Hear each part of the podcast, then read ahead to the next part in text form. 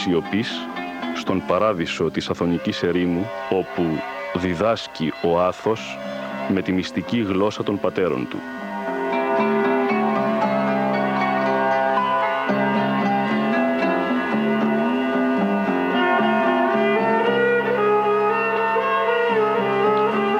Ο Μανώλης Μελινός κομίζει στο Άγριον Όρος το απόσταγμα της σταυρωμένης καρδιάς οσίων γερόντων από το Άγιον Όρος.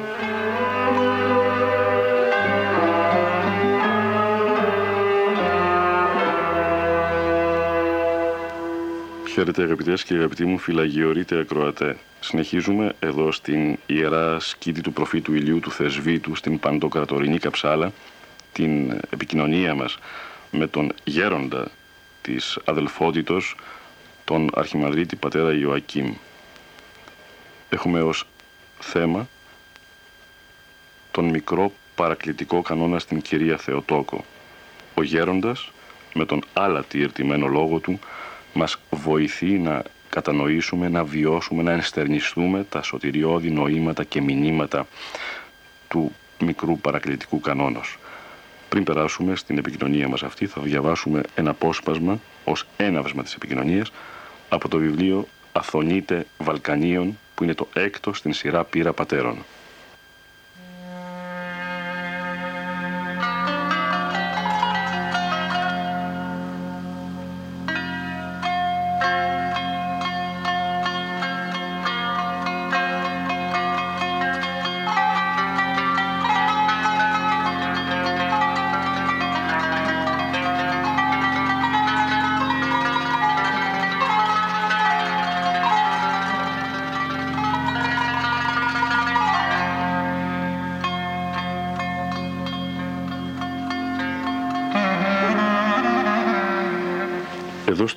Όρος, στην πράξη βλέπουμε εφαρμοζόμενες από τους πατέρες τις νουθεσίες του Αγίου Θεοδόρου του Στουδίτου προς υποτακτικών.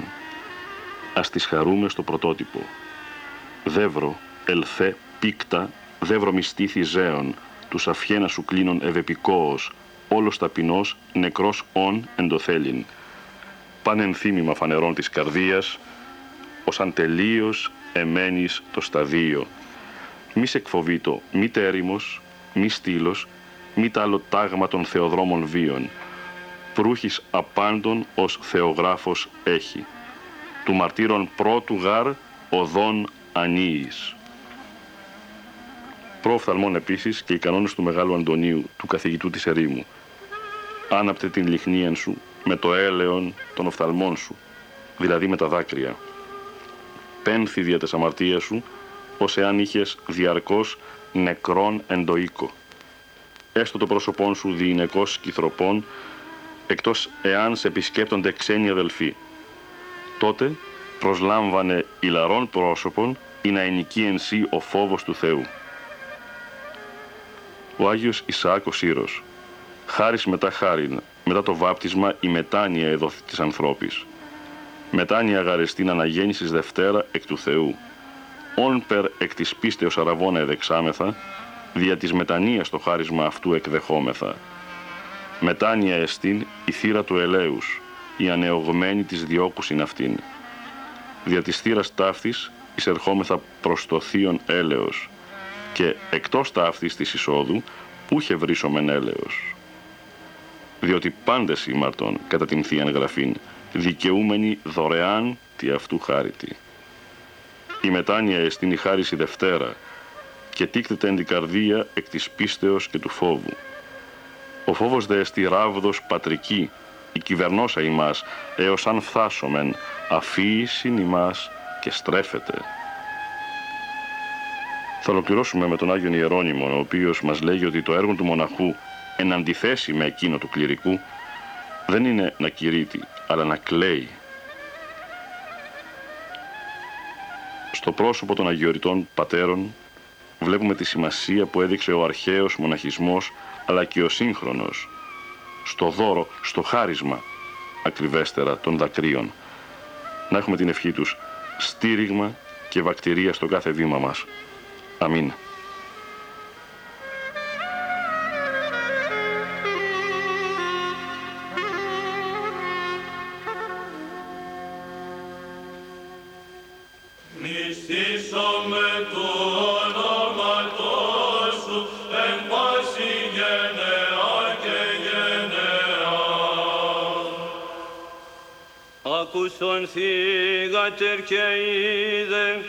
Και κλείνον το σου και πειράθου του λαού σου και του οίκου του πατρός σου και επιθυμήσει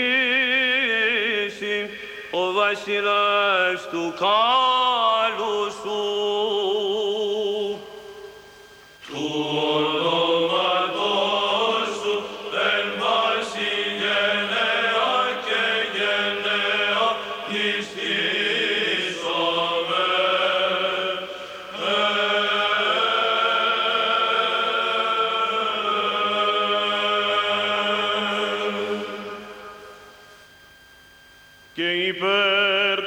Αξιοθήνε ημάς της ακροάσεως του Αγίου Ευαγγελίου, Κύριον των Θεών ημών, οικετεύσομεν. Κύριε ελέησον, Κύριε ελέησον, Κύριε ελέησον. Σοφία, ορθή, ακούσομεν του Αγίου Ευαγγελίου, ειρήνη πάση. Και το πνεύμα σου. Εκ του κατά Λουκάν Αγίου Ευαγγελίου το ανάγνωσμα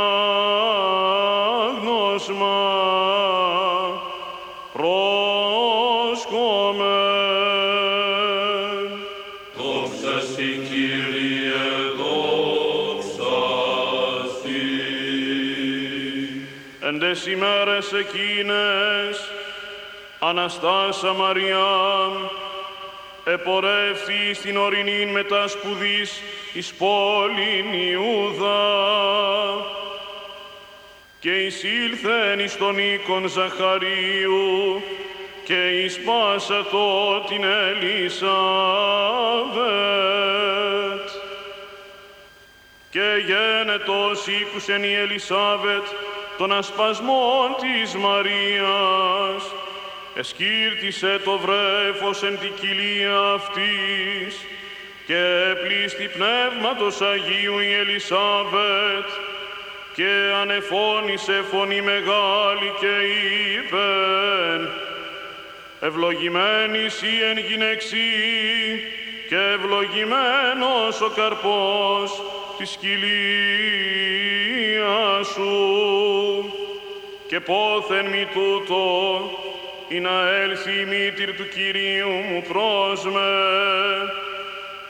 Ιδούγαρ ως εγένετο η φωνή του ασπασμού σου εις τα ότα μου, εσκύρτησε το βρέφος, εν αγαλιάσει εν τη κοιλία μου.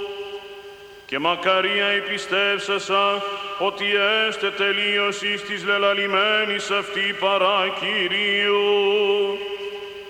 Και είπε Μαριά,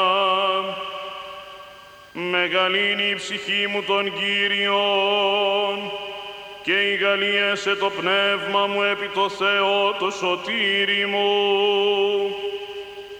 ότι επέβλεψεν επί την ταπείνωση της δούλης αυτού, Ιδούγαρ από του νυν μακαριούσι με πάσε εγένε.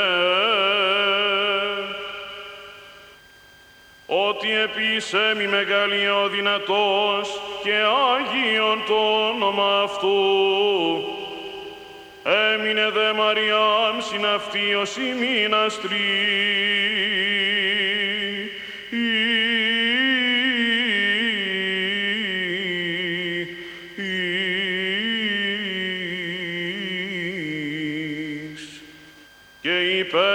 επέστρεψεν εις τον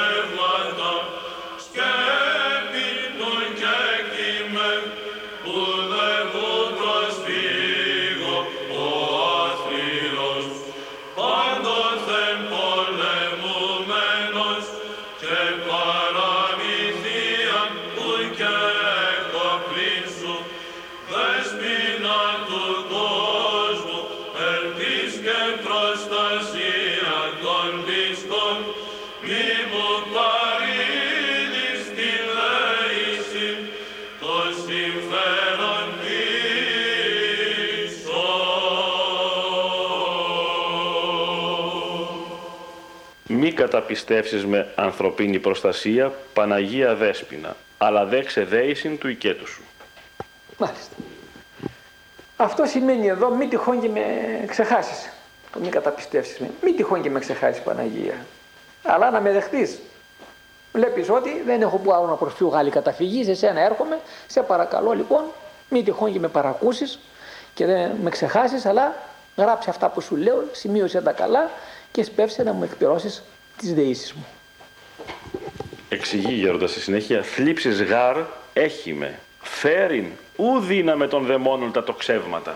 Ναι, εδώ βλέπεις ότι έχει κάποια, στην πούμε, ε, αγανάκτηση ο, ο προσευχόμενος και λέει φτάνει πια. Ένα παράπονο. Ένα παράπονο, φτάνει πια. Τέλος πάντων αυτά δεν μπορώ να τα υποφέρω άλλο. Εγώ συμβουλεύω, συμβουλεύω όταν έρχονται και μου λένε ότι έχω πολλά βάσανα και δεν αντέχω άλλο, να μην το πείτε ποτέ αυτό το πράγμα ο Θεός δίνει τόσα που αντέχουμε. Μεγαλύτερο σταυρό από ό,τι μας χρειάζεται δεν μας δίνει ο Χριστός. Έχει μια παροιμία ποντιακή και λέει κοιτάζει ο Θεός το βουνό και βάζει το χιόνι. Ανάλογο είναι. Ψηλό βουνό, πολύ χιόνι. Χαμηλό βουνό, λιγότερο χιόνι. Α το πω και ποντιακά γιατί πολλοί ακροατές μπορεί και πόντι. Τερεί ο Θεόν το σιόν, τερεί ο Θεόν το αρασίν και θεκ το σιόν. Τερεί ο Θεόν το αρασίν, ρασίν είναι το βουνό. Και θεκ το σιόν, χιόνι το χιόνι.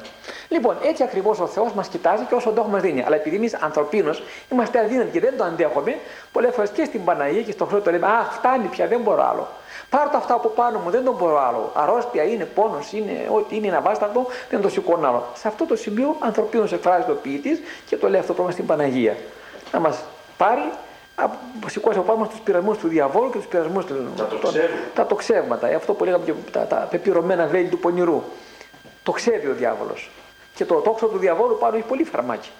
Μόλις χτυπήσει επάνω, μας δηλητηριάζει. Γι' αυτό ακριβώς το λόγο ζητάει να τον απαλλάξει. Σκέπιν ουκ έκτιμε, ουδέ που προσφύγω ο άθλιος, πάντοθεν πολεμούμενος και παραμυθίαν ουκ έχω πλήν σου. Δεν έχω που να πάω πουθενά αλλού, ούτε άλλη σκέπη έχω, ούτε καταφυγή έχω, αλλά μόνο εσένα έχω. Αυτό δείχνει την απολυτότητα, ότι την Παναγία την θεωρούμε παραπάνω από όλα. Πού αλλού να πάμε; Δεν έχουμε άλλη καταφύγη και άλλη σκέπη. Στην Παναγία η οποία είναι η μάνα μας. Παραπάνω από τη μάνα υπάρχει. Σας έλεγα και χθες ότι η Παναγία είναι η κλώσσα και απλώνει τις φτερούγες και μας προστατεύει. Έχει το αετό να πάρει το πουλάκι, παλεύει μαζί του. Ο χτυπάει, του βγάζει τα μάτια με τα νύχια της. Το πουλάκι μου δεν το δίνω εγώ στο, στο, στο, στο κοράκι. Έτσι ακριβώς και η Παναγία είναι η μοναδική σκέπη και αφού δεν έχουμε πού αλλού να, να πάμε, τρέχουμε στην Παναγία και ζητούμε τη δική της τη σκέπη και την προστασία δέσποινα του κόσμου, ελπίς και προστασία των πιστών, μη μου παρήδει στην δέηση, το συμφέρον ποιήσων. Αυτό είναι πολύ ωραίο που επαφείται στην Παναγία, στην διάκριση θα λέγαμε της Παναγίας και τη λέει το συμφέρον στον Εγώ στα λέω όλα και εσύ ό,τι νομίζεις κάνει. Το συμφέρον σημαίνει ό,τι με συμφέρει. Είναι αυτό που είπε ο Κύριος στον ουράνιο πατέρα, εγώ θέλω να με απαλλάξεις από το σταυρό, αλλά ούχ ως εγώ θέλω, αλλά ως εσύ. Γεννηθεί το Κύριε, το θέλει, Πάτερ το θέλημά σου, αυτό το λέμε και στην Παναγία. Εμείς θέλουμε να μας απαλλάξει από αυτά όλα. Εγώ θέλω να με προστατεύσεις και να μην με πολεμάει ο διάβολος. Άμα το συμφέρον μου είναι διαφορετικό, ό,τι είναι το συμφέρον μου αυτό να κάνεις. Και αυτό ακριβώς το λόγο προηγουμένως, εγώ πριν το ακούσα αυτό, σου είπε εκείνο ότι μας χρειάζεται και ο πόνος, μας χρειάζεται και η θλίψη, μας χρειάζεται και ο σταυρός και είναι πάντα στα μέτρα μας. Shanti.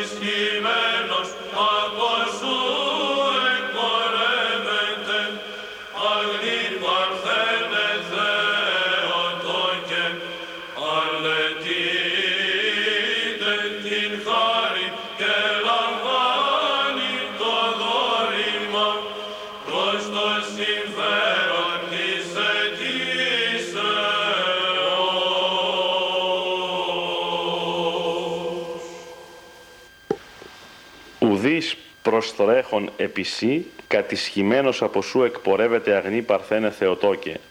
Αλετείτε την χάριν και λαμβάνει το δόρημα, εδώ γέροντα θα σταματήσουμε ιδιαίτερος, προς το συμφέρον της αιτήσεως. Να, είναι επανάληψη, του προηγουμένου είναι. Ουδής προστρέχον επισή, κατησχημένος από σου εκπορεύεται.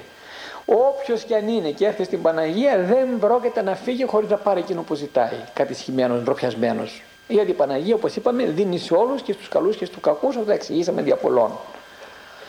Αλετείται την χάρη και λαμβάνει το δόημα προς το συμφέρον της αιτήσεως. Ζητά, ζητά, ζητάς, αλλά παίρνεις εκείνο που είναι αναγκαίο για σένα. Όχι κάτι που εσύ και το δικό μας το, δικό μας το θέλημα, το δικό μας, η δική μας η αίτηση μπορεί να μείνει και για το καλό μας. Πολλές φορές ζητάμε πράγματα που δεν μας χρειάζονται. Ή, ή ουκ γιατί αιτήστε. Μπορεί να ζητήσουμε και κάτι το οποίο είναι και επιβλαβές για τον εαυτό μας. Κάτι που να μην μας συμφέρει. Γι' αυτό ακριβώς το λόγο, με απόλυτη εμπιστοσύνη, επαφίεται ο πιστός άνθρωπος στην Παναγία να κάνει εκείνο που συμφέρει. Τι συμφέρει, με συμφέρει, πάμε χάρη, να είμαι υγιής. Με συμφέρει να μην είμαι υγιής. Με συμφέρει να είμαι φτωχός. Με συμφέρει να είμαι καταδιωγμένος, συκοφαντημένο αν είναι αυτό το συμφέρον μου, να είναι ευλογημένο. Εμείς εδώ στο Άγιον Όρος, η απάντησή μας είναι για οτιδήποτε να είναι ευλογημένο. Βέβαια είναι πολύ δύσκολο να πεις την λέξη να είναι ευλογημένο, γιατί σημαίνει να μην έχεις δικό σου θέλημα. Και είναι από τα δυσκολότερα είναι. Το μεγαλύτερο πρόβλημα, η μεγαλύτερη δυσκολία στον πνευματικό άνθρωπο και ιδιαίτερα στο μοναχό είναι να κόψει το θέλημά του. Να μην έχει δικό του θέλημα, και γιατί όταν λέμε να είναι ευλογημένο, ό,τι μου πει αυτό θα κάνω. Πολλέ φορέ λέμε να είναι ευλογημένο και κάνουμε το δικό μας. Ναι, και τότε είναι το δικό μου. το δικό μου θέλημα. Και τότε, και τότε είναι ο τέμπορα ο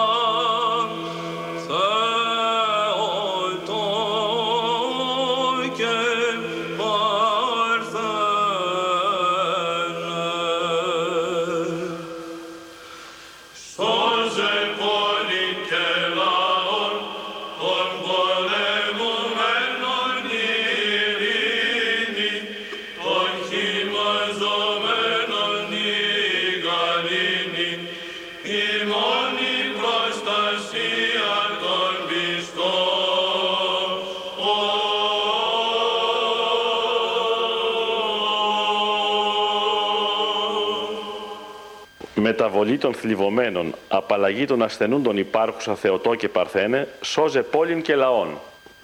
Σαν, Μεταβολή των θλιβωμένων.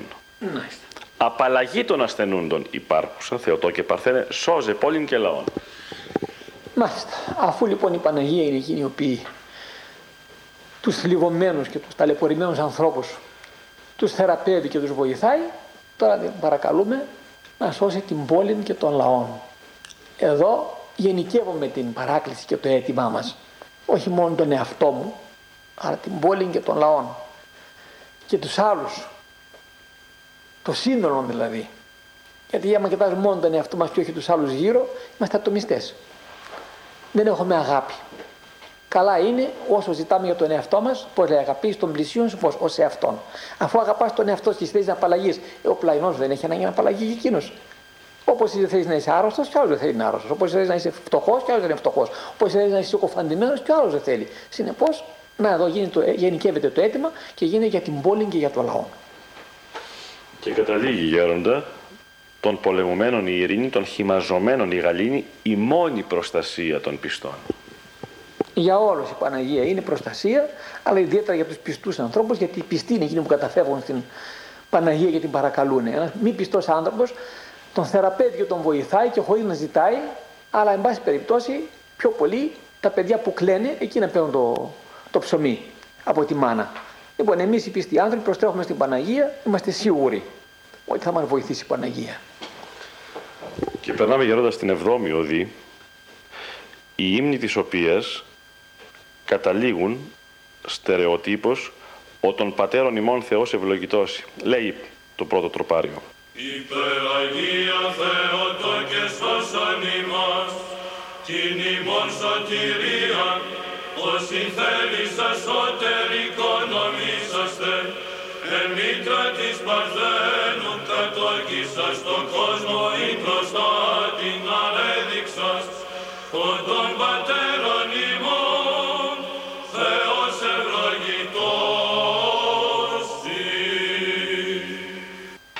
ημών σωτηρίαν όσοι θέλει σας σώτερ οικονομήσαστε, εν μήτρα της Παρθένου, κατόκισα στο κόσμο, ειν προστά την ανέδειξας, ο των πατέρων ημών Θεός ευλογητός.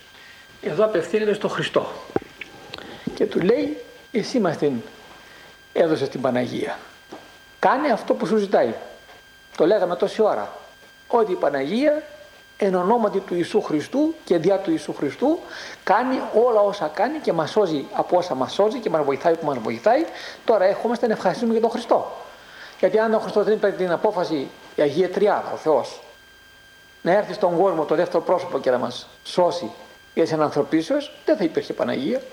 Παναγία βρέθηκε διότι ήταν στο σχέδιο της ενανθρωπίσεως και του, της σωτηρίας του ανθρωπίνου γένους. Αφού λοιπόν αυτό έγινε, ο Χριστός είναι εκείνος ο οποίος έφερε και την Παναγία στη ζωή μας. Και αυτό τον ευχαριστούμε που μας την έχει και διαρκώς μαζί μας και την ακούει και την δέχεται και μας βοηθάει.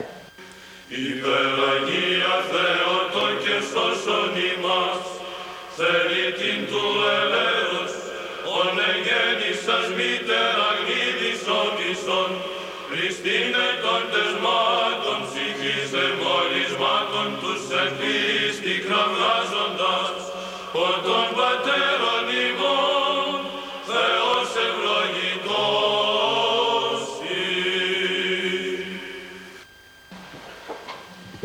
Θελητήν του ελέους όν εγέννησας, μήτερα γνίδης όπισον, ριστήνε των πτεσμάτων, ψυχήστε μολυσμάτων, τους εν πίστη κραυγάζοντας, ο των πατέρων ημών Θεός ευλογητώσει. Θελητήν του ελέους όν εγέννησας μήτερα γνή, δυσόπισον ριστήνε των πτεσμάτων, ψυχήστε μολυσμάτων.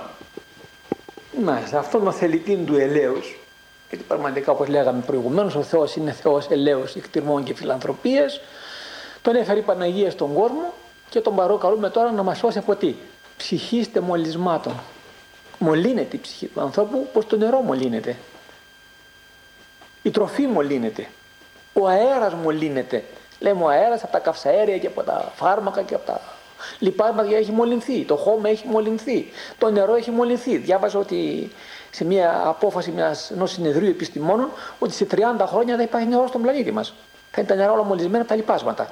Ιδιαίτερα στην Ελλάδα που είναι και, για το νερό. Και επειδή είναι το λέει και ο Κοσμάς Οτολός σε μια προφητεία του ότι θα έρθει μια εποχή θα σκοτώνονται οι άνθρωποι για να ποτήρι νερό. Λοιπόν, αφού όλα μολύνονται, καλά, είναι υλικά στο κάτω-κάτω. Όταν μολύνεται όμως η ψυχή τι γίνεται; Και το ερώτημα είναι από τι μολύνεται η ψυχή; Η ψυχή μολύνεται από την αμαρτία. Η ψυχή μολύνεται από τις επεμβάσεις του δαίμονα. Ο δαίμονας μπαίνει στο μυαλό, από το μυαλό στην ψυχή και μας μολύνει την ψυχή μας. Ποιος θα μας πλένει. Το ρούχο όταν λερώνεται το βάζει στο πλυντήριο και καθαρίζει. Την ψυχή πού θα τη βάζεις να καθαριστεί, θα τρέξεις στον Θεό που είναι έλεος, όλο έλεος, τον Χριστό που είναι έλεος και αυτόν τον Θεό του ελέους τον έφαγε στον κόσμο η Παναγία η οποία και εκείνη είναι η μάνα του ελέους. Είναι η μάνα του ελέους και μας ελεεί και μας βοηθάει και προστρέφουμε σε εκείνη για, το, για τα μολύσματα της ψυχής μας, για τις βρωμιές που έχει η ψυχή μας μέσα. Πόσο ωραίο είναι εκείνο το τροπάρι που λέμε τη Μεγάλη Εβδομάδα για το, για το ένδυμα της ψυχής. Πολύ ωραίο είναι. Το φυτόνα, λάμπρινό μου, την στολή της ψυχής φωτοδότα και σώσομαι. Να αυτό είναι. Η ψυχή μολύνεται, ο, ο μανδύες, ο, ο, το ένδυμά της και ζητούμε να τον ξεπλένει ο Θεός. Δόξα Πατρί και Υιό και Αγίο Πνεύματι, θησαυρών σωτηρίας και πηγήν αυθαρσίας της εγγύησασαν και πύργων ασφαλείας και θύραν μετανοίας της καυγάζου συνέδειξας, ο των πατέρων ημών Θεός ευλογητός Θησαυρών σωτηρίας και πηγήν αυθαρσίας την σε κοίησασαν και πύργων ασφαλείας και θύραν μετανοίας της κραυγάζουσιν έδειξας. Θησαυρών σωτηρίας και πηγήν αυθαρσίας την σε κοίησασαν, εσύ που γέννησες τον θησαυρό της σωτηρίας και την πηγή, Ναι. και πύργων ασφαλείας και την θύρα της μετανοίας, όλα αυτά της κραυγάζουσιν έδειξας. Λοιπόν, την Παναγία την... ο Χριστός μας την έδωσε για πολύ μεγάλο δώρο, πολύ μεγάλη περιουσία είναι αυτή που έχουμε, ότι έχουμε τη βοήθεια της Παναγίας, διότι πραγματικά και θύρα μετανοίας και τα πάντα είναι. Ό,τι λέει μέσα αυτός ο ύμνος, αυτός ο πρακτικός κανόνας, ένα-ένα μα τα πάρεις και τα αναλύσεις, βλέπεις πραγματικά είναι δεδομένα. Δεδομένα. Ένας άνθρωπος ο οποίος ζει την παρουσία της Παναγίας κοντά του, τα βλέπει όλα αυτά και βλέπει ότι ο Χριστός δια της Θεοτόκου κάνει όλα τα θαύματα. και νυν και άη και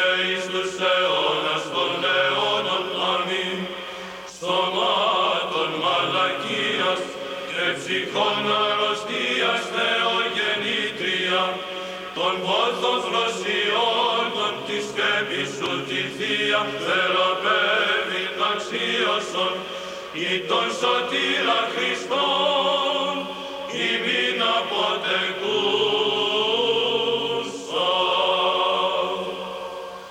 σωμάτων μαλακίας και ψυχών αρρωστίας θεογεννήτρια, τον πόθο προσιόντων τη σκέπη σου τη Θεία, θεραπεύειν αξίωσον ή τον σωτήρα Χριστόν ημίν αποτεκούσα. Σωμάτων μαλακίας και ψυχών αρρωστίας Ε, Λοιπόν, θεογεννήτρια. λέγαμε οι σωματικές αρρώστιες και οι ψυχικές αρρώστιες, αυτό σημαίνει και το ένα και το άλλο, οι δύο λέξεις, έχουμε αρρώστιες και αυτές παρακαλούμε την Παναγία δια του Ιησού Χριστού που είναι όπως λέγαμε προηγουμένως ο γιατρός των ψυχών και των σωμάτων να τα θεραπεύσει. Πολλές φορές αναφέρεται στο θέμα των ασθενειών του σώματος και της ψυχής ο πρακτικός κανόνας. Γι' αυτόν τον λόγο και οι άρρωστοι ή σε ένα σπίτι όταν έχουν έναν άρρωστο του λέμε διαβάστε τον πρακτικό κανόνα. Η σπάσαν ασθένεια είναι. Η σπάσαν ασθένεια είναι αυτός ο κανόνας. Γι' αυτό βλέπετε όλες τις περιπτώσεις αναφέρει μέσα και παρακαλεί την Παναγία δια του Ιησού Χριστού να θεραπεύσει ψυχικά και σωματικά ασθενήματα. Υπεραγία Θεότο και σώσον ημάς,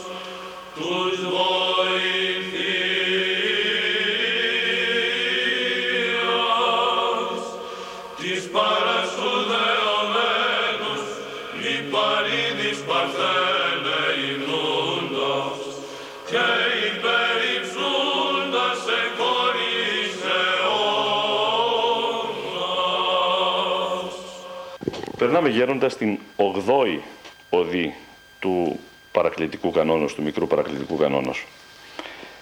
Μετά τον ηρμό βέβαια είναι το πρώτο τροπάρι το οποίο λέγει «Τους βοηθείας της παρασού δεωμένους μη παρήδεις, παρθένε, υμνούντας και υπερυψούντας σε κόρη εις αιώνας». Τους βοηθείας της παρασού δεωμένους μη παρήδεις. Αυτούς που έχουν ανάγκη από τη βοήθειά σου μην τους ξεχνάς. Μην τους παραβλέπεις.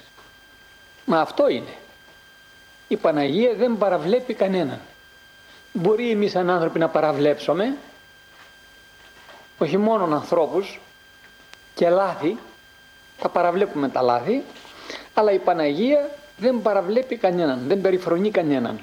Όλους αυτούς που δέονται και την παρακαλούν, γιατί εξηγήσαμε για πολλών και είπαμε ότι ο παρακλητικός κανόνας λέγεται παράκληση Επειδή είναι παράκληση.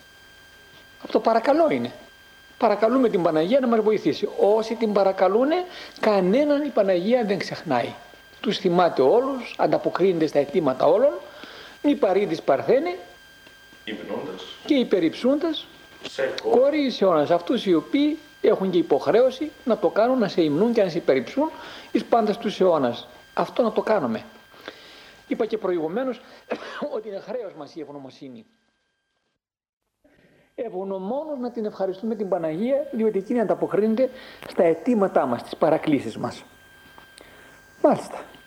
Υπεραγία Θεότο και σώσον ημάς, τον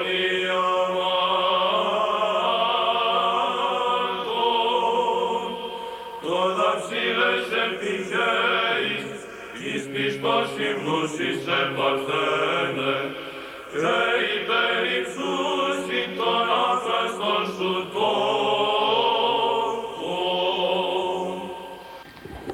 Των Ιαμάτων το δαψιλές επιχέης της πιστός υμνούσης επαρθένε και υπερυψούσι των άφραστών σου τόκων. Των Ιαμάτων γέροντα, όχι απλώς την ε, ροή και λοιπά, το δαψιλές επιχέης. Είναι λέξεις έτσι δύσκολες μεν, αλλά είναι χαρακτηριστικές. Ό,τι καλύτερον έχει η Παναγία, μας το δίνει. Αυτή είναι η έννοια του. Το δαψιλές. Ό,τι καλύτερο, ό,τι πνευματικότερο. Ό,τι απαραίτητο είναι για μας, μας το δίνει η Παναγία και το επιχαίο είναι ότι το δίνουν πως ρίχνουμε το νερό εμείς τον αγιασμό έτσι ακριβώς και εκείνο το ρίχνει πάνω μας η Παναγία. Είναι μια, ας το πούμε, σαν βάλσαμο, ναι, και είναι μια, ας πούμε, μια σκηνή που τη φαντάζει το ποιητής, έτσι την Παναγία να χύνει επάνω μας την ευλογία και τη χάρη για να γίνουμε καλά από ό,τι είναι τα, τα νοσήματά μας και ό,τι είναι τα προβλήματά μας η Παναγία με μια έκχυση ας την πούμε έτσι, με μια, ένα ραντισμό με τη χάρη της, το δαψιλές και μας λυτρώνει. Μη Το ξαναλέγω, των Ιαμάτων το δαψιλές επιχέης της πιστός υμνούσισε. Παρθένε και υπερυψούσι τον άφραστον σου τόκον. Ενώ προηγουμένως μας έλεγε ότι έχουμε χρέος να το κάνουμε, τώρα λέει ότι πραγματικά εμείς οι χριστιανοί την παρακαλούμε, το κάνουμε αυτό το πράγμα με πίστη και με βλάβια στη χάρη της και την υπερυψούμε εις πάντα στους αιώνας, το κάνουμε αυτό το πράγμα.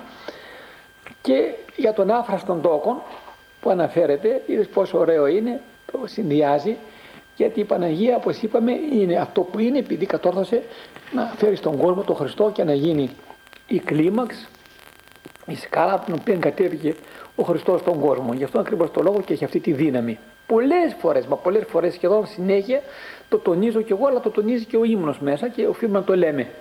Διά του Ιησού Χριστού, διά του Ιού της. Είναι ότι είναι η Παναγία. Είναι η μητέρα του Χριστού. Αυτό τα λέει όλα. Η μητέρα του Σωτήρος. Η μητέρα του Σωτήρος. Δόξα Πατρί και Υιό και Αγίο Πνεύματι, ας ασθενείασμουν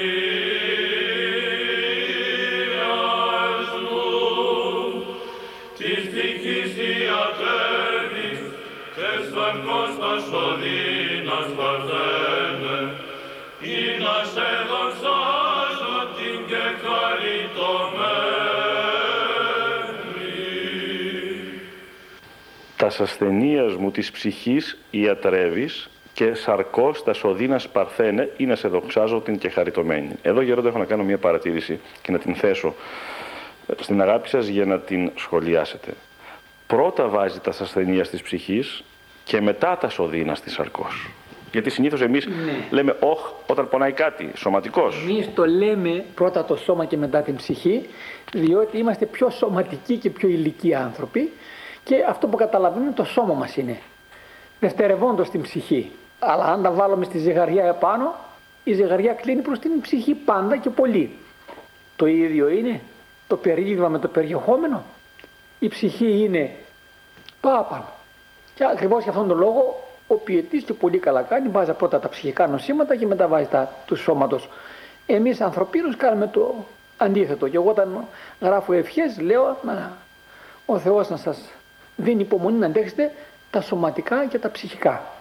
Βάζω δεύτερο το ψυχικά γιατί ανθρωπίνους έτσι καταλαβαίνουν όλοι. Πρώτα είναι τα σωματικά γιατί το σώμα καταλαβαίνουν περισσότερο. Και εδώ που τα λέμε Αν εξετάσετε και δείτε τον κόσμο, πόση φροντίδα κάνει για το σώμα και πόση κάνει για την ψυχή, είναι μηδαμινή για την ψυχή. Όλα για το σώμα γίνονται. Το πώς θα το κρατήσουμε, το πώς θα το ταΐσουμε, το πώς θα το ευπρεπίσουμε, το πώς θα τον ντύσουμε. Όλα, όλα, όλα γίνονται για την ψυχή. Όταν έχουμε μια αρρώστια σωματική, τρέχουμε στην Αγγλία, πηγαίνουν στο εξωτερικό, τρέχουν στην Ελβετία, κάνουν νερά, μαζεύουν λεφτά, κάνουν εκείνο, τρέχουν σε έναν καλό γιατρό. Άμα είναι για την ψυχή, εκεί δεν γίνει καμία φροντίδα. Γι' αυτό ακριβώς το λόγο η Εκκλησία και εμείς οι ιερωμένοι, ιδιαίτερα οι πνευματικοί που ξέρουμε αυτά, τι αξίζει ο καβαλάρης που λέει ο Καζατζάκης, ο αμαρτωλός, λέει ο Καζατζάκης, λέει η ψυχή είναι ο καβαλάρης και το σώμα είναι το υποζύγιο. Λοιπόν, να δίνουμε μεγαλύτερη σημασία στην ψυχή και να κοιτάζουμε τα ψυχικά νοσήματα τα οποία κυρίως είναι εξαιτίας των αμαρτιών.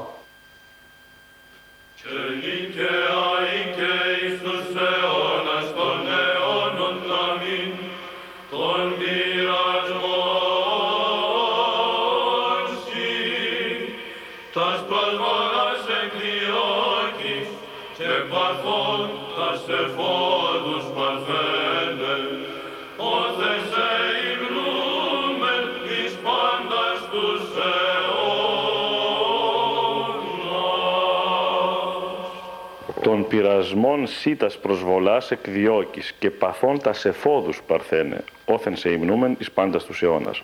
Εδώ γύρω βλέπουμε ε, ότι μιλάει για τις προσβολές των πειρασμών, τις οποίες εκδιώκει βέβαια η Παναγία, αλλά και τα εφόδους των παθών. Παρόμοιο είναι. Παρόμοιο είναι με άλλα λόγια είναι το ίδιο. Και εκείνα επιτίθενται και αυτά επιτίθενται. Ο άνθρωπος δυστυχώς είναι ένα, ας το πω, ένα σώμα και μία ψυχή που δέχεται διαρκώς επιθέσεις και από τον διάβολο και από τις αρρώστιες και από τον κόσμο και από τους ανθρώπους. Είμαστε δηλαδή αντικείμενων επιθέσεων. Γι' αυτό ακριβώς το λόγο για όλα να την παρακαλούμε και για όλα να την ευχαριστούμε, διότι η Παναγία σε όλα ανταποκρίνεται. Και τα μεν και τα δε. Έτσι είναι.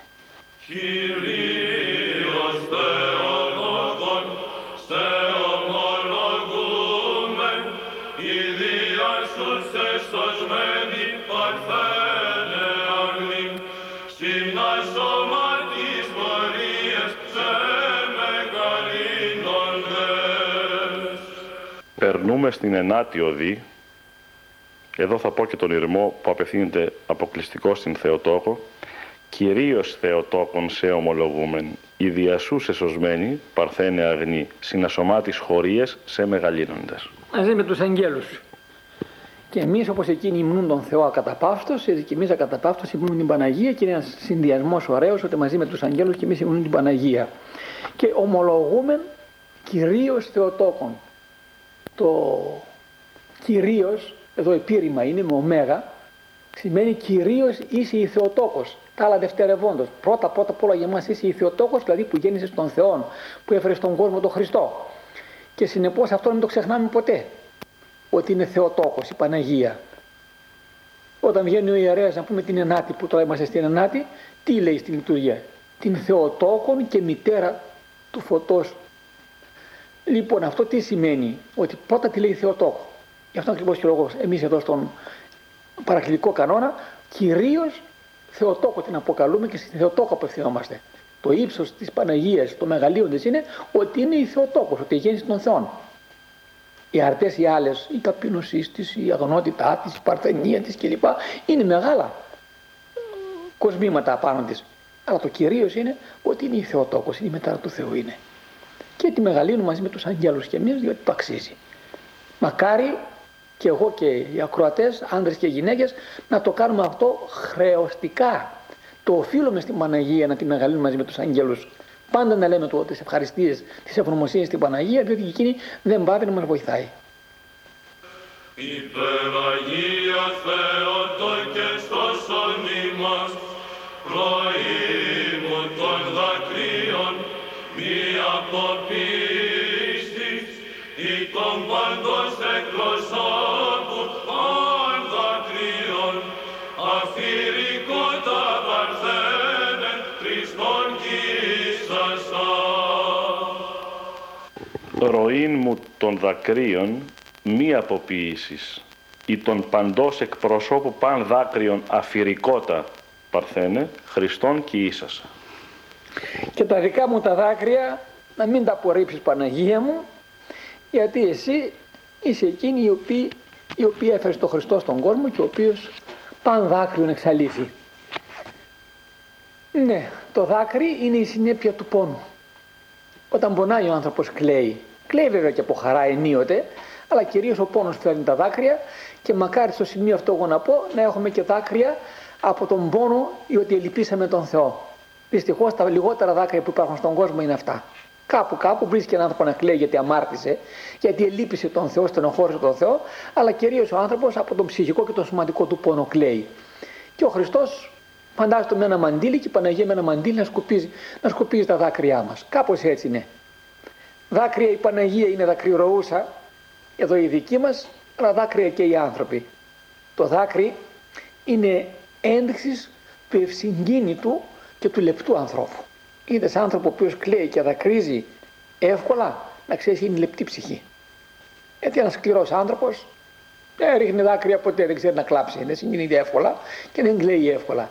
Είδες μάτια να, να, να, τρέχουν σαν τα ποταμάκια, σαν τις βρυσούλες. Αυτός είναι άνθρωπος λεπτός και είναι άνθρωπος που μετανοεί και που κλαίει. Και στον πόνο και στη μετάνοια. Και στη χαρά ενίοτε όπως είπαμε. Μακάρι να έχουμε δάκρυα, όλοι μας να έχουμε δάκρυα και όταν προσευχόμαστε να κλαίμε. Πολύ μεγάλη αξία έχουν τα δάκρυα της προσευχής. Υπεραγία Θεότο και σώσον ημάς, χαράς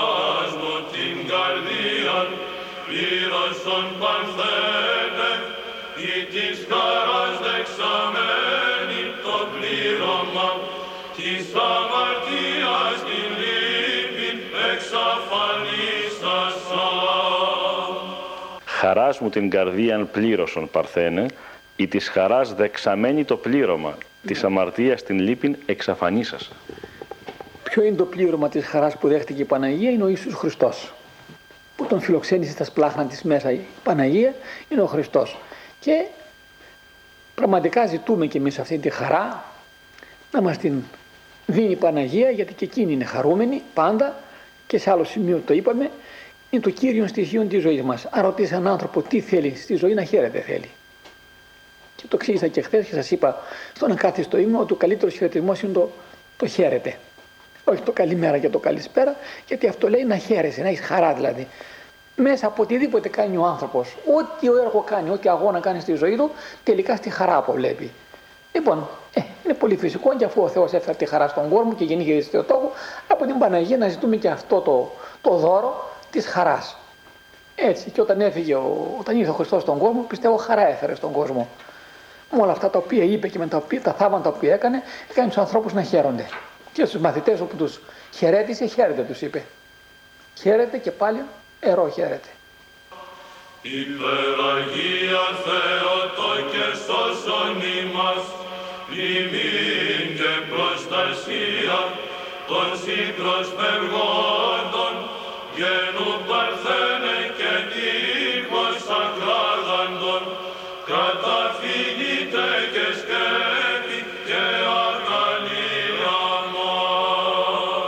Λιμήν και προστασία των σύ προσφευγόντων, γενού παρθένε και τείχος ακράδαντων, καταφυγείτε και σκέπη και αγαλίαμα. Ναι, η Παναγία είναι απ' όλα. Όχι λίγο απ' όλα, που λέει ο κόσμος. Από όλα είναι. Και λιμάνι είναι και προστασία είναι και τείχος είναι και σκέπη είναι και γι' αυτόν ακριβώς το λόγο ο ποιητής χρησιμοποιεί όλη αυτή την ποικιλία των χαρακτηρισμών και παρακαλεί την Παναγία εκ μέρους μας τα λόγια αυτά που λέει ο ύμνος είναι δικά μας. Μέσα από το είναι μας βγαίνουν, μέσα από τον πόνο μας βγαίνουν και την παρακαλεί να είναι απ' όλα για όλους.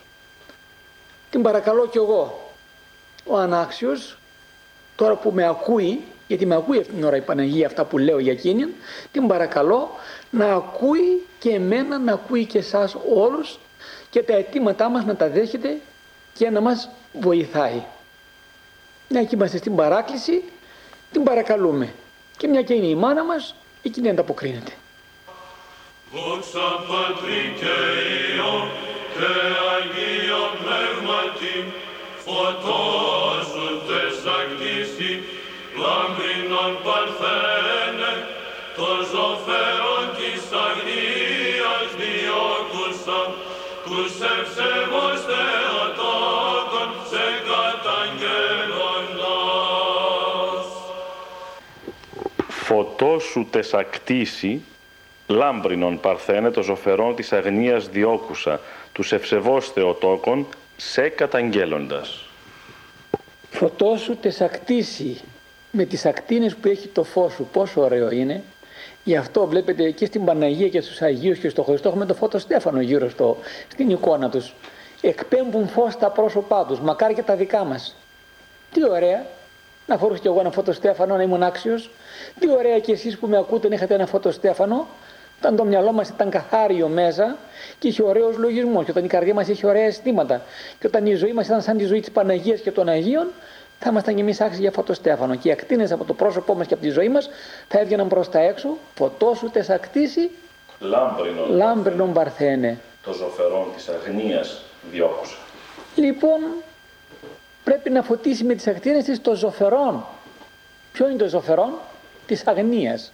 Γίνεται πραγματικά ένα ζώφος, γιατί ζώφος σημαίνει σκοτάδι.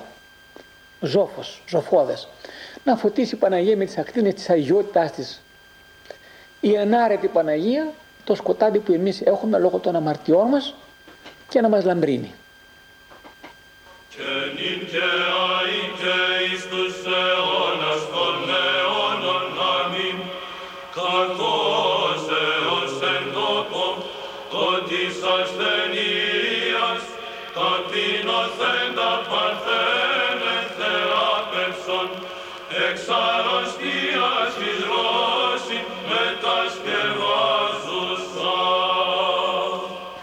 Κακόσεως εν τόπο το της ασθενείας ταπεινωθέντα παρθένε θεράπευσον. Εξ αρρωστίας εις ρώσιν μετασκευάζουσα. Έτσι. Η κάκωση και η ασθένεια είναι αυτά τα οποία μας βαρύνουν και θέλουμε να απαλλαγούμε από αυτά τα, την κάκωση και της, την ασθένειά μας και η Παναγία είναι όπως είπαμε η γιάτρισα. Τι κάνουμε εδώ στο τέλος του ύμνου είμαστε και ο ποιητής συλλήβδιν. Τα βάζει όλα μέσα, Παναγία μου τίποτα άλλο να σου πούμε, μας άκουσες τώρα. Είμαστε γεμάτοι από αρρώστιες ψυχής και σώματος. Και κακομένοι. Πληγές δηλαδή έχουμε πάνω μας, τραύματα έχουμε πάνω μας, πόνους έχουμε πάνω μας. Ε όλα αυτά εσύ ξέρεις. Με το δικό σου τρόπο, τον απαλό, τον έμορφο, τον χρυσό, τον μητρικό, τον στοργικό, βγάλτε από πάνω μας αυτά να ιαθούμε. Και εμείς θα σε λατρεύουμε σαν εις πάντας τους αιώνας.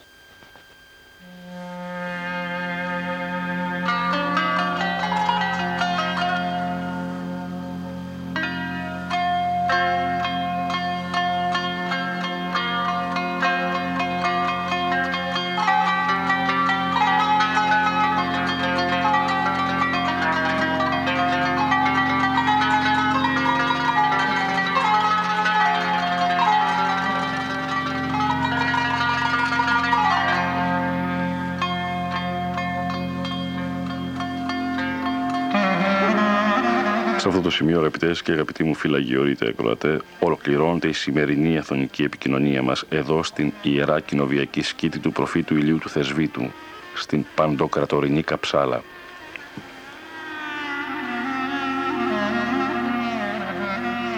Ο γέροντας της αδελφότητος, ο πατήρ Ιωακίμ, είχε την καλοσύνη να μας νουθετήσει, να μας εξηγήσει, να μας διδάξει ερμηνεύοντάς μας ύμνους από τον μικρό παρακλητικό κανόνα στην Κυρία Θεοτόκο. Τον ευχαριστώ εκ μέσης ψυχής και καρδίας και τον παρακαλώ πάντοτε στις ε, οικεσίες του, στις προς την Θεοτόκο εντεύξεις του να μας θυμάται όλες και όλους εμάς.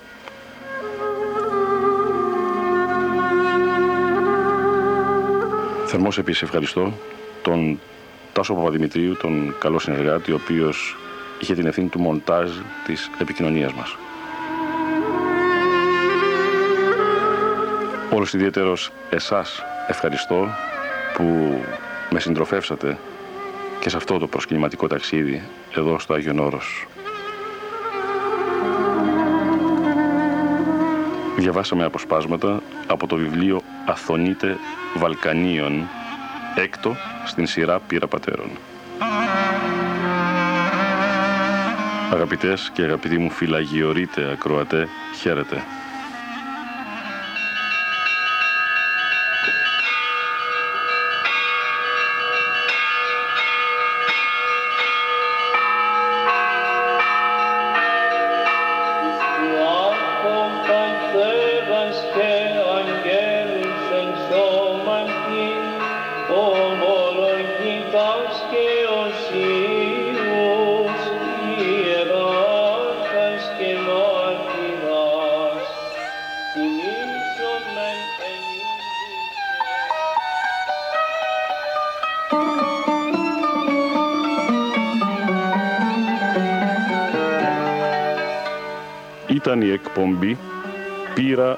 Αγιοριτών Πατέρων».